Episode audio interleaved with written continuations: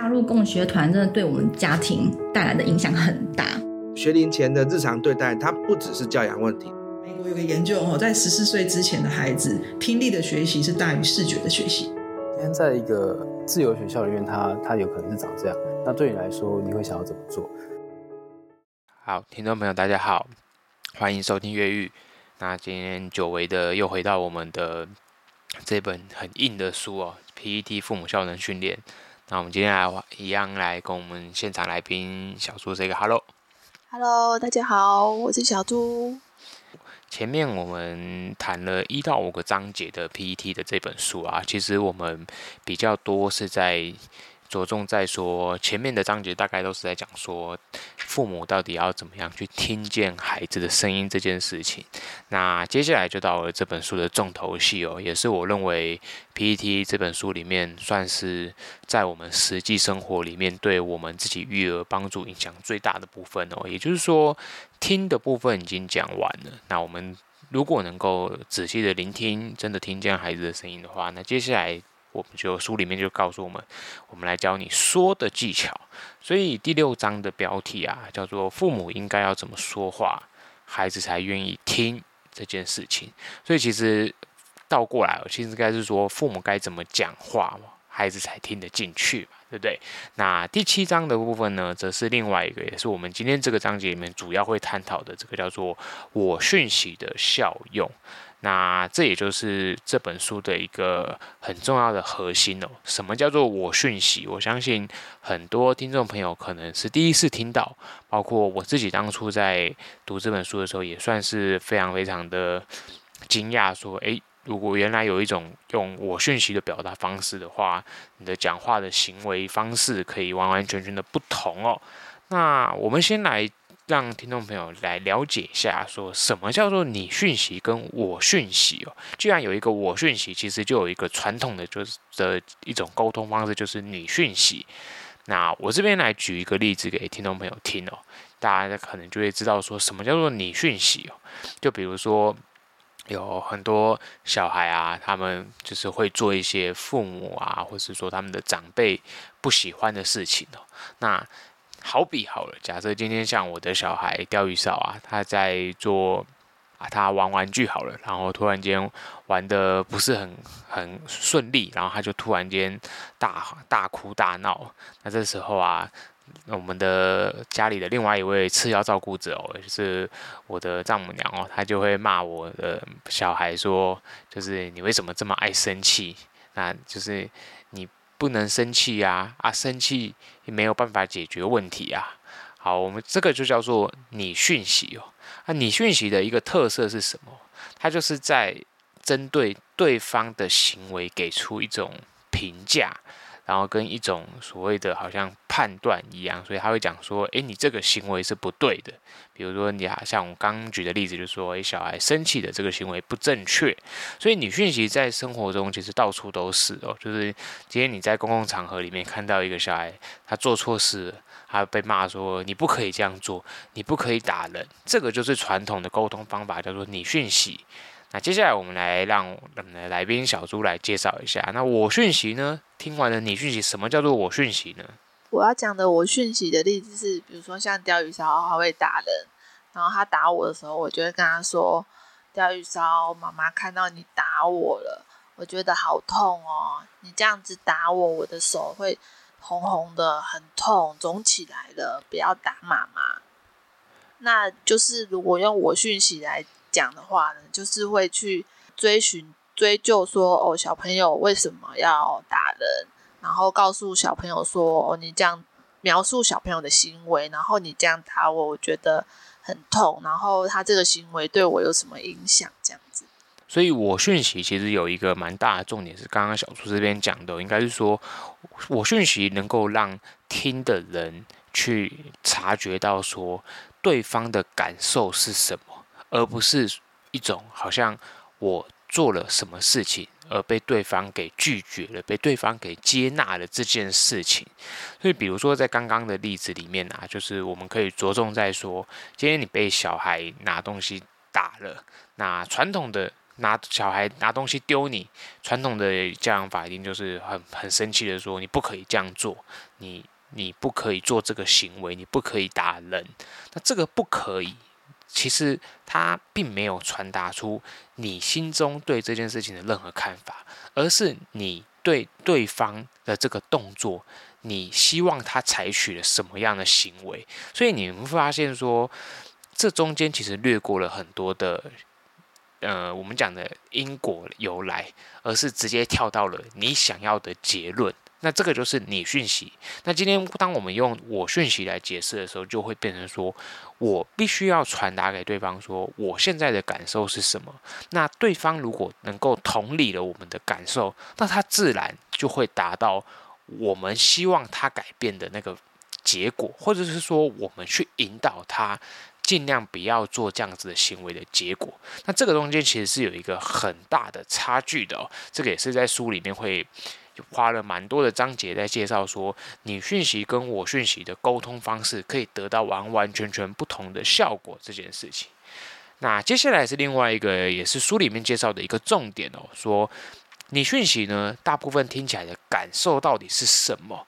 我相信很多朋朋友、听众朋友应该在生活中里面都接收到非常多，你身边的人都使用你讯息来沟通。比如说，你的主管就是在你递交了某一个报告之后，劈头就是跟你说，请你去重写。诶，那他完全没有告诉你他对这份报告的感受是什么，中间的过程是什么，什么地方需要改，他传达的只是一个你给我重写，或者你给我在多少时间里面再重交一份。那这其实也是一种你讯息的例子。那我们来听听看，这个小猪这边有没有一个关于你讯息听起来的感受？你你自己的感觉是什么呢？就是孩子是不是有被接纳呢？那如果你转换成我讯息的话呢，又是一个什么样子的差别呢？刚刚讲那个阿嬷说小孩爱生气，那像通常阿嬷就是这样对钓鱼烧讲的时候呢，钓鱼烧会马上趴地上爆哭，对，因为他觉得他被指责了，他很委屈。那那就是我，我如果把这个你讯息用我讯我讯息来讲的话呢，我就会跟钓鱼商说：“钓鱼烧，你是呃积木组不好吗？还是火车组不好？所以你觉得很挫折、生气，所以你才会不高兴吗？”我就跟他说：“哦，钓鱼烧，你玩具组不起来，然后积木组不起来，所以你觉得很难过吗？那需不需要妈妈帮忙？”那这样子就是钓鱼烧会觉得他的他的那个挫折，玩具组不好的挫折，他觉得他有被接纳了，对，所以他就他的情绪就会平静下来，那他也不会觉得说他被长被拒绝，然后他的行为有被接纳，然后最重要的是他的他的挫折情绪，他觉得有被理解这样子。那书里面其实谈到另外一个很重要是说，就是你讯息啊，通常。包含着一种所谓的贬损讯息的含义，也就是说，当你用你讯息去跟对方讲话的时候啊，其实对方常常是会觉得你就是在批评他的行为这件事情。但是其实我想大家应该都有一些经验，就是说，假设就像是你希望这个人去改改进某种行为好了，但是。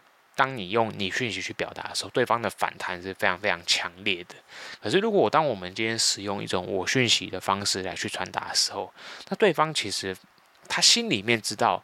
对，其实我应该要这么做的时候，那那个时候他在接纳这样子的讯息的时候，就会得到一个完全不同的结果。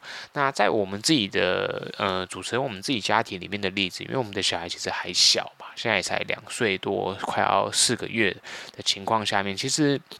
我们确实有感受到，我们当我们使用你讯息跟我讯息的时候，那个孩子的反应真的是完完全全的截然不同哦。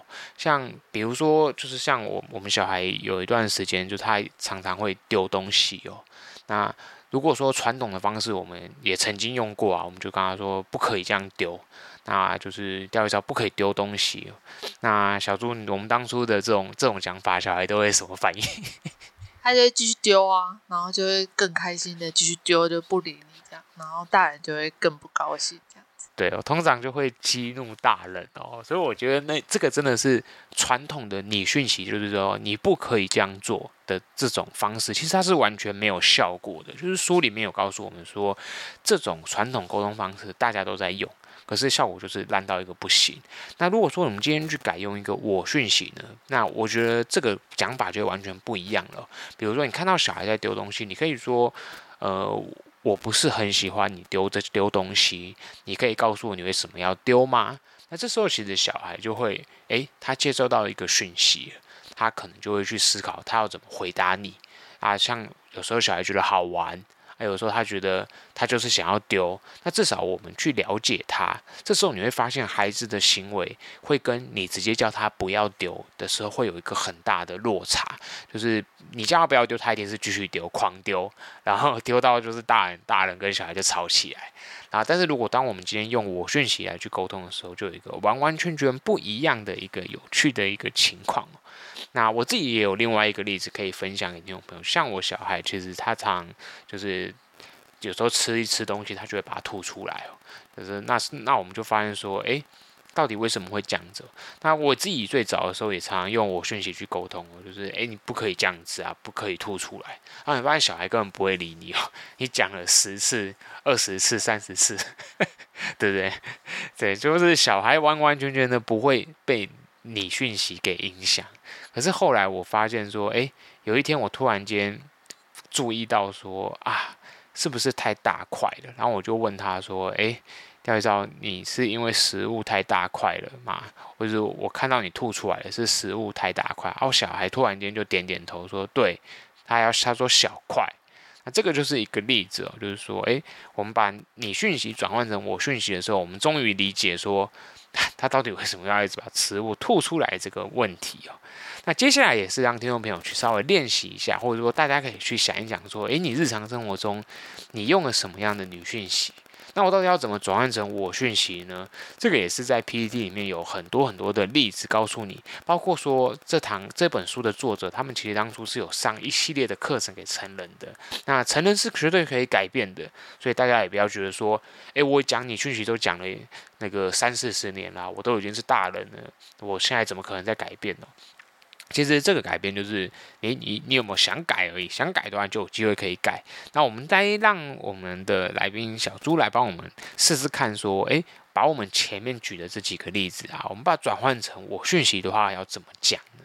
嗯，刚刚说的第一个例子是阿嬷指责小孩爱生气，那就是钓鱼烧玩玩具就是煮不好的时候，我就跟他说，钓鱼烧妈妈看到你玩具没有煮起来。觉得很难过是不是？那需要妈妈帮忙吗？那第二个例子是小孩打的，那小孩打人就是我会跟他说：“钓鱼烧，妈妈看到你打我，我觉得好痛哦。你是你这样打我，我的手都都红红的，我觉得很难过。”那第三个例子是食物吐出来的例子，那我就会跟他说。嗯，钓鱼烧，你的，我看妈妈看到你把食物吐出来了，那妈妈觉得这样食物吐出来很浪费，那你是有什么原因，所以不想吃吗？是觉得这个不好吃呢，还是怎么了？好，这三个例子都是一个。不算困难的，把你讯息转换成我讯息。当然，我相信生活中其实有更多困难的例子哦，也是各种的疑难杂症。尤其是小孩越大的时候，你当你使用你讯息在沟通的时候，小孩的反抗的力道哦，会强烈的让人。难以置信这件事情呢，我相信这是很多听众朋友在家里都会碰到的情况。那也是让大家去练习说，如果我们今天要变我讯息的时候，接下来是书里面的另外一个重点哦，要讲到一个所谓的三个很重要的元素哦。当你在进行我讯息的时候啊，你第一个必须要做的是一个对这个不可接纳行为的描述。什么叫做不可接纳的行为呢？我们来听听小猪觉得有没有什么是孩子在生活中你不可接纳的行为？嗯，像刚刚他小孩吐食物的例子，就是就是我像我第一句话跟他说：“钓鱼烧妈妈看到你把食物吐出来了。”这个就是对不可接纳行为的一个描述。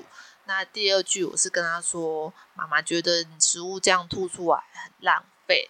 那这个就是就是父母的感受。那后面我就跟他说，你这样把食物吐出来，妈妈还要清洁地板，啊很麻烦。然后就是这个就是孩子的行为对父母直接确实的影响。好，刚好小猪帮我们把这三个元素给补充出来了，所以我在这边再稍微帮听众朋友拉出来，就说第一个就是我们要去讲这个不可接纳行为的描述。所以所谓不可接纳行为，就比如说小孩把东西打破，小孩。弄脏东西，然后诶，小孩不配合，这些都是所谓的不可接纳行为。所以生活中到处都是哦，就比如说早上一起来，小孩不愿意吃东西，这就是一个不可接纳行为。很多父母就开始不爽。那这个时候你就要去让小孩知道说，诶，你现在这个行为，什么样的行为让我觉得，诶，我没有办法承受。那我没有办法接受你的行为这件事情，所以比如说，哎，小朋友不吃东西，你可以讲说，哎，我看到你不吃早餐啊，你可以告诉我原因吗？我辛辛苦苦准备的早餐，我觉得很非常的失望。那这个就是父母的感受。所以这个是失望是一种感受，或者是说我觉得好累哦，也是一种感受。那第三个东西就是刚刚小猪提的，就是父孩子的行为，他对父母直接确实的影响。就比如说你不吃早餐啊，我担心的是你会长不高，或者是诶，你肚子会饿。那这个叫做直接的行为的影响。那所以你会发现说，诶，照理说在越大的小孩身上。这个东西沟通是可以很快就见效的，因为小孩会很清楚的知道你现在到底在忧虑什么，我们到底在冲突些什么，而不是大家用猜的嘛。或者说，哎，我就不爽啊，对不对？你给我把东西吃完。我们常常看到这种家里的纷争、抵抗来抵抗去的，比如说我们自己的亲戚那个吃饭，你就常常看到这一块，对不对？对，他就说你吃快点，到底还要吃多久啊？对啊，这些我们我觉得就是一个蛮典型的例子，就是说我们只看到吃快一点跟吃多久的这个一个有点像命令的一个动作，我们没有办法看到说妈妈跟孩子之间的拉锯的呃巨细靡遗的东西到底是什么。所以在这个使用我讯息的时候，很重要的其实是我们在清楚的传达父母。跟孩子之间现在要进行沟通的事项，那用在小小孩身上的时候，我觉得有个特色是，我想小猪应该也深有同感吧。我们不可能一次就成功嘛，对不对？嗯，对对，因为小朋友刚开始他其实不大懂，嗯，但是就是他慢慢的会开始理解说，哦，妈妈接受他的情绪跟他的行为，也理解他这样子。对哦，比如说。那个吃东西吐东西的这个例子，小孩的我们小孩到现在都还会吐嘛，都还会把那个太大口的东西吐掉，或者是说他觉得味道不对的东西吐掉。可是我就发，我觉得这个东西在呃口语能力跟理解能力还在发展中的幼幼儿身上，就我们讲说三岁以下好，其实他需要很多的时间。可是我觉得那个时间绝对会让你看到他的孩子的改变，就是你可以很明显的感受到说，诶。每一次使用我讯息的时候，孩子其实就更清楚爸妈现在在想什么。可是当然，他知清楚你在讲什么的话，也不见得他的回应就会如你所愿。所以这也是在 PTT 里面，就是很多的父母会觉得说：“诶，我今天回家试了我讯息啊，可是我觉得没有用啊，我觉得我小孩子很欢啊，我觉得就是小孩都讲不停啊。”这些这样，这是类似这样子的讯息，其实我们。在生活中其实比比皆是啊，这个有点像你在职场里面，你不可能沟通一次，你的同事就听得懂你的话。就是假设你们本来是沟通有异常的一一组同事好了，你可能会需要很多次的沟通。所以在育儿的这个效能里面啊，就是我讯息的使用也是同样的例子哦。对，那我来我来问一下我们来宾小猪好了，你你自己觉得？我讯息你练习了多久啊？嗯，就是从他六个半月开始就一步一步练习。那其实我刚开始没有什么感觉，就是就是尽量的。我一开始练习的时候是用在他跌倒的时候，然后因为我的小孩非常容易跌倒，因为他就是你你在三秒内没有承接他的情绪，他就是会他就是会爆哭，然后他爆哭就是惯性姿势，就是头往后仰，他马上就撞到，然后他就会非常惨烈的爆哭，然后所以就是他就是很常爆哭这样子。那我那时候刚加入共学团的时候，就是最常用的就是说，我钓鱼烧妈妈看到你，你撞到哪里了？好痛哦，真的好痛哦。那他他很快的就是觉得妈妈有。接受到他的情绪，他很痛的情绪，然后他撞到，他很痛这样子，那就是父母也在旁边等待他，让他的情绪宣泄出来，然后也描述那个情况，说哦，我看到你撞到哪里，然后你真的很痛很难过这样子，那就是一次次的练习之后，我会发现说他会慢慢的，一爆哭，然后慢慢的哭少一点，然后哭短一点。就是他的情绪会下降的，慢慢的下降，然后不会像有的小孩就是撞到然后哭很久，他他其实没有，就是在我用这个方式练习之后，他其实就是很容易撞到没错，但是也蛮快就不哭了这样子。好，这边我觉得更更经典的一个例子是说，像小孩刚开始撞到的时候，其实他。不会知道他发生了什么事嘛？可是当你用 PT 这个我讯息的时候，当你去帮小孩回忆说“我看到你发生了什么事”的时候，你就会发现孩子会开始得到这个追溯他刚才发生的事件的能力。所以像我们小孩现在常常撞到哪里，他今天撞到柱子嘛？对，对，他就会，然后我们都没有人看到他撞到柱子，我们就听到嘣一声，然后他就开始大哭。然后后来我们问他，他就说他脸撞到柱子，所以你会发现就是，诶，他才两岁多的小孩，他已经可以自己告诉你他发生了什么事。所以我觉得这个是一个很传统的呃，你讯息的处理方式，你会得到一个很不一样的结果。所以这也是我们发现说，诶，如果你有在用我讯息去跟孩子沟通的这个家庭啊，他的小孩的在。理解他自己的行行为发生了什么事情的时候，我觉得他们的建构能力会越来越被提升起来哦。那这个是一个蛮正向的一个方面的一个成长。那当然，我讯息有带有非常非常多的呃边际效益。我们讲说就是后续的好处。那其中当然我们在谈好处之前啊，我们书里面也告诉我们另外一个例子哦。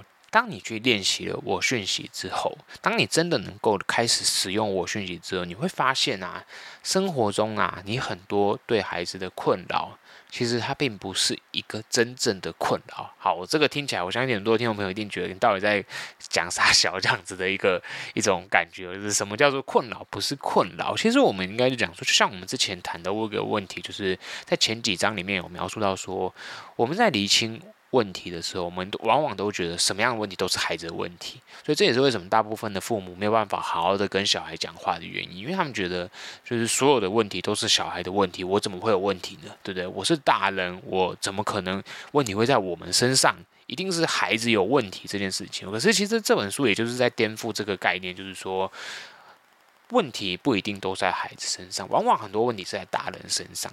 那当我们今天透过我讯息去。说话的时候，你会突然间发现说：“哎，没有哦，奇怪，这个问题最后好像是我自己可以解决，好像不是孩子解决，而是我自己可以解决。”那我们这边来请小猪这边帮我们分享一个，他有一个很有趣的案例哦。嘿，嗯、就是钓鱼烧，他就是呃十一个月大以前，他是会坐着餐椅吃食物的。那他吃食物的时候，他就是就是会到处掉。然后，因为就是我们希望让他练习自己吃嘛，但是他就是吃的很恐怖，就是桌上也是，地上也是这样。然后我就会觉得很困扰，因为我其实不是一个很喜欢很脏乱的人，但是他就是这样一直掉。然后那个时候内心就是也是蛮挣扎，就想说啊，不然我喂他好了。可是我又希望就是他可以练习自己吃这样子。那后来就是。后来就是有去理解说，哦，其实他这个阶段应该要让他玩食物，然后练习自己用手拿、自己吃，练习他的那个小肌肉这样子。那后来就是觉得，哦，可以可以理解了。然后就是后来就想了一个方法，就是地上垫了一块塑胶布，他东西就会尽量掉在那块塑胶布。那最后就把那个塑胶布拿去冲洗就好，就是不至于要擦地板。但是后来当小孩大了之后呢，他十一个多月他就不做餐饮了。那他怎么吃饭呢？到处跑啊，满屋子跑。然后呢，就是很可怕，就是食物就到处掉。然后就那个时候就是觉得超崩溃。然后就是那个时候也跟就是呃主持人我先生讨论，就说啊小孩不做餐什么什么，然后就会就会觉得很烦躁啊，然后就会觉得说啊这样子他没有办法专心吃啊什么的。然后就是吃一吃，然后到处跑，然后食物到处掉，然后又长辈又会念这样子。那后来就是我先生，就是我们讨论之后，就是发现说哦，因为他他现在这个快一岁的年纪。嗯，他就是不喜欢被束缚。那尤其是他一岁开始会走路之后呢，根本就关不住。对，他就是他就想要走。就是我那时候我小孩学学会走路之后呢，他有他每天都在走路，就是只有睡觉是躺着的。那他就是真的就是满屋子跑，满屋子吃，满屋子掉这样。那后来就是我先生就跟我说啊，他这个年纪他就是他没有办法坐下来，他就是。他就是没有办法静静的坐在那。那我儿子个性又特别的活泼，对。那后来我理解之后，就是好吧，那你就你就满屋子吃这样子。但是后来就是还是有尽量，就是比如说哦，比如说就是说哦，你在客厅吃，然后下面有那个游戏垫，那我就清游戏垫就好了。那当初就是就觉得这啊真的很困扰，超烦躁，然后还要一直清。但是后来就是理解说他的他的现在这个岁数，他就是会。他没有办法坐下来，所以就是，所以他就是后来理解之后，就是说啊，就是会觉得说啊，我原本觉得很烦躁啊，很困扰，就会后来理解小孩就是这个年纪确实会这样子，就是就是后来就可以接受，然后接受之后就会反而觉得，哎，好像这个困扰就不是困扰，因为是我自己觉得就是不要弄那么乱啊，就是我比较喜欢干净这样子。那后来小孩就是去理解小孩之后，反而就是观察到说，哦，他其实是。喜欢站着吃的，那他真的没有办法做。那小孩其实慢慢的，他就是他站着吃，他其实后来比较大之后，就是可以定点站在那里吃，那食物也不会掉掉的这么范围这么广。那就是慢慢的跟他沟通之后，就是他其实是会定点吃的。那其实后来就觉得还好，虽然吃一吃会去玩玩具，但是后来就觉得啊没关系，就是觉得 OK 理解了这样子。嗯，而且你有发现，现在儿子吃东西其实不太会掉。就我们其实甚至你没有去，你没有，你有时候还会忘记擦桌子，因为他其实已经不会一直掉东西在桌上了嘛。对，而且就算掉下来，他会跟你说：“妈妈掉。”对，他他会自己擦哦。我们小孩都会自己擦的。对 对啊，所以我我觉得这这这个这个例子中间有有很多小细节啦，然后也包括说，我们其实这个节目常常在强调说。幼儿发展哦，就是我们到底要怎么看待孩子的发展阶段？我相信很多听众朋友家庭一定有碰到一样的困扰，包括说我自己最近在带，呃，我们有一个新手爸爸的团的活动啊，我们发现说，诶，有很多家庭他们也是觉得说，啊，一岁多的小孩开始吃东西啊，开始会 BLT 啊，这些就是他们开始吃东西之后。满地都是食物，然后食物被捏爆啊，然后丢食物啊，各式各样的担忧。然后我们现在回想起来，我都觉得啊，好怀念哦，就那个时期一下就过了嘛。对，所以其实我觉得《PT》这本书也是里面你去理解说，就是我讯息的使用，然后也包括说刚刚这样子讲说某一个阶段的困扰。他有时候过了就不是你的困扰，然后或者是说这个困扰其实是父母自身无法放下的一个你自己的一个我们讲的说，呃，你的毛好了，或者说你的一个呃障碍，或者是你的困难放在那边。可是这样子的困难，其实对孩子来说他没有办法理解啊，但是。我们常常都会觉得啊，这是一个很严重的事情啊。比如说，很多人会觉得说，我小孩不做餐饮，像我们小孩当然不做餐饮，可是我们带去外面餐厅的时候，他也会做。所以，这个是一个很有趣的，就是说，孩子在公众场合，他其实很能够生存的。就是我，对，很妙。对啊，就是，可是我我我们都有很多担心呐。其实我们跟所有的家庭育儿一样啊，我们都会担心很多很多各式各样的事情啊。可是我们会发现说，诶。孩子他会慢慢慢慢的成长，这些东西都会一直改变。就是幼育儿有一个很重要的心一个历程，就是说小孩他会一直一直变化。那你能够去理解这个变化有多快，有时候快的迅雷不及掩耳，就像说我们刚刚讲的这个例子，就是诶，孩子在这样子的过程中，那一开始吃东西吃的哩哩啦啦，然后诶，到现在我小孩吃东西吃的超快的，就是有时候吃的比大人都还快的时候，我们都会开玩笑说啊，你看这个就是我们稍我们。有让他诶开心的吃东西，还是有一点点改变吧。对，那这个让放下困扰这件事情哦，就是让这些困扰不再是困扰。其实对很多人来说很很抽象，也很困难。我相信我绝对可以理解，因为包括我自己也经历过，就是这种说，诶，你看不惯小孩的某一些行为哦，可是其实你会发现，诶，这些行为随着时间它就不见了。如果你当初为了这个，你放不下你自己的担忧，然后就跟小孩硬干，那其实对大家都没有好处嘛。啊，这个小孩可能就也会跟父母的关系也会闹得很僵硬哦。对，那最后一个啊，我认为是这个这个章节里面啊，因为。呃，跟听众朋友再回顾一下，我们这一次是把第六跟第七章放在一起讲，因为这两章其实都是在讲所谓的我讯息带来的效益跟如何使用我讯息，所以我们刚刚前面画了很多例子去介绍说，诶，三个例子这这怎么样把你讯息我讯息互相转换，然后诶，传统的女讯息是什么样的方式去讲的？那最后这边我们就来讲说，诶，我讯息带来的好处。那最后这个我觉得也是一个很重要的一点是。很多父母会觉得说：“诶，我的小孩很没有责任感，好像什么事情都要由我父母帮他做决定啊，什么事情小孩都没有意见，不知道要怎，不知道要讲什么啊，就是父母做决定这件事情。这样他们会觉得说，那怎么样才可以让小孩有有这种责任感这件事情呢？那这边也是 PET 谈的另外一个，就是说担负起改变自己的责任这件事哦，也就是说，在我们使用。父母校园训练这套沟通法则之后，当你使用我讯息跟孩子沟通之后啊，另外一个很重要的重点是我们之前讲的，就是 PET 强调的是，你不要去告诉孩子怎么做，而是让孩子自己决定要怎么做。那我相信很多听众朋友觉得说，啊，我每次叫孩子自己决定怎么做啊，他做出来我就很不满意啊，这种时候到底要怎么办呢？这个也是我们刚刚讲的，诶，他做出来你不满意，那问题到底是孩子还是你呢？对不对？因为孩子已经去做做照你说的做了一个决定了啊，可是为为什么父母没有办法接受呢？所以这个也是我们前面讲的接纳这件事情到底有多么的重要。那我们来谈谈最后这个改变自己的例子，好，就是由小猪这边帮我们来带这个有趣的例子。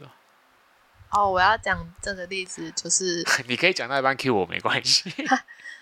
这个例子其实跟呃主持人比较相关的，那这个例子先让他讲，然后我要讲一个我今天发现的例子，就是我们有那个有积木，然后有那个溜滑梯积木，然后我们会组那个溜滑梯轨道给小孩滚，就是有小球让他滚，然后就是我小孩就是会去玩，然后但是他玩一玩滚一滚的，他就会把积木就是这边拆一下，那边拆一下，然后那个球最后都会滚出去，然后全部都在地上。然后那个球最后就会不见，因为就会在椅子下面、桌子下面，然后在什么家具下面。然后小孩发现没有球，他就会想要呃叫妈妈、爸爸捡。可是呢，那个球很小，然后他就滚到那个椅子的角落，非常的难捡。就是你要弯下来趴在那边，然后可能还用手电筒照，说球到底在哪里。然后呢，可是小孩就会很坚持要你捡，那就是就是。这件事就是对我们就是有点困扰，因为就觉得就是常常在捡球。然后我今天就发现说，哎，我应该要让他知道说，就是应该要用我讯息让他知道说，我就是你的球这样掉出来了，然后就是影响到我了，我要去帮你捡。然后我后来就跟他说，就是钓鱼知道你要不要自己捡球？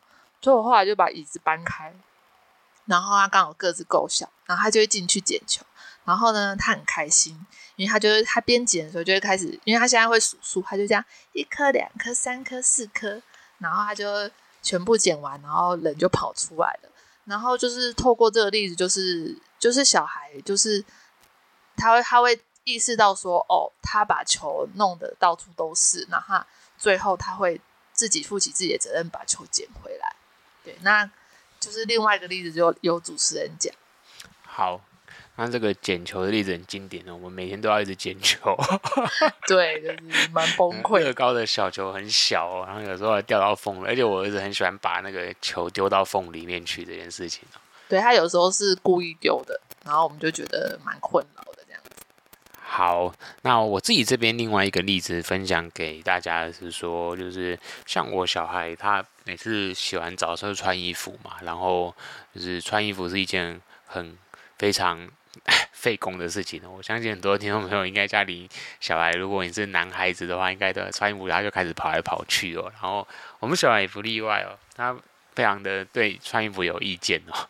对，然后我们我们最近就是这段时间就发现说，诶。这个孩子其实他现在对穿衣服已经开始有一些执着了，就是说他有一些想法，所以我觉得这个也是在 PET 里面，就是说，诶，你当就是你使用了我讯息去跟孩子沟通的时候啊，你会发现，就是孩子他们开始可以决定事情的时候，其实他们会很乐于去决定这件事，那。为什么换衣服这个例子可以可以放进来？就是说，比如说我们今天看到小孩子一直不不跟你穿衣服好，不给你好好穿好，有的父母可能最后就受不了，就骂下去了嘛。就你给我站好，对，或者是哎，我就把就是打一下屁股，或者是说哎，再捏一下手啊，小孩就只有乖乖停了。那这个是比较传统的做法。那我们的做做法当然就是会问他说，哎，就。第二章，你到底为什么不穿衣服呢？对不对？爸爸觉得你不穿衣服，怕你着凉啊。那这是这时候，我们就会发现说，诶，孩子当他的语言能力表达越来越清楚的时候，他跟你说，我不要这一件。对，我们小孩最常说的是他不要这一件，对不对？他不要你手上这一件。那这时候你就可以反问他说，那你要哪一件？所以你会发现，诶，孩子他会去指。以前小孩不会讲话的时候，他会去指他要哪一件，或是他自己过去拿。啊，当现在他我小孩会讲话的时候，就是表达能力越来越好的时候，他就会直接跟你讲说：“哦，我要恐龙的，我要车车的，然后或者是不要爸爸这一件，他只要妈妈那一件。”对，就是有很多很多各式各样的开始，我们会发现说：“诶，你你的孩子可以对话的，只是说这个对话。”不是每次都会如你所愿，应该说时常都不如你你所愿嘛。就比如说，他想要的衣服就拿去洗了。对对对，然后像他换布尿布也是，因为他开始认认识那个衣服的布尿布的图案，然后就是就常我跟他说穿这个好不好，他就不要，然后我就一直换来换去，有时候就是问了五次他都不要，然后我现在就学聪明了，我现在就是就是帮他洗完屁股之后呢，就把他抱到房间，然后帮他擦干，然后就说。挑一双，你要穿哪一个布尿布？你赶快去挑。然后他就会咚咚咚跑过去，就说，他就开始，这个是什么？这个是恐龙，这是车车，这是什么？这是柴犬。然后最后跟我说他要穿哪一件，然后他就会心甘情愿、很开心的让我穿上去，就不会跑来跑去或挣扎这样。好，所以这个例子就是我觉得也可以看出说，就是你让孩子承担他自己的选择这件事情，其实当他开始习惯之后，那他就会很勇于去做他自己的决定这件事情。那这个也是跟传统教养里面比较不一样的。就是当我们今天去批评孩子的行为，或者说我们去告诉孩子这个不可以、那个不可以的时候，其实我们没有让他做选择权，我们也没有让他理解说他现在的行为他自己要去承担这件事情。那这个是父母教能训练里面非常非常强调的一个，就是我们到底要怎么样培养说这个孩子他愿意去承担自己。的选择这件事情呢，那我想我们今天这一期的分享里面，很多听众朋友可能，我想听到听到现在，可能相信很多朋友会觉得说，你们的例子都集中在小小孩啊，因为我们自己的小孩就真的就是这么小。但是我觉得反过来说啦，如果我们连小小孩我们都可以用父母教养训练的这一套方式去跟孩子沟通，然后看见很明显的成效了，那我觉得就更不用说那个对已经有很。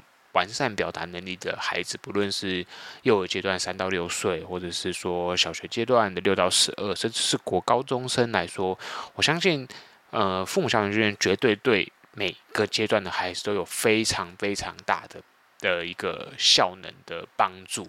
那这个也是当然书里面有提到，就是说我们使用父母教养训练这套我讯息，它对任何阶段的孩子都适用。那我们只是因为我们自己碍于我们小孩的关系哦，我们最多是使用在我们我们的孩子身上这个我讯息。可是其实你在生活中，你跟你的朋友，你跟你的家人对话，你也可以用我讯息呀。虽然说他们可能会觉得，哎，你怎么突然用了一个 完全不同的沟通方式哦？可是我觉得那个改变是很明显的，就是大家真的可以去试试看。那这本书我还是非常推荐说。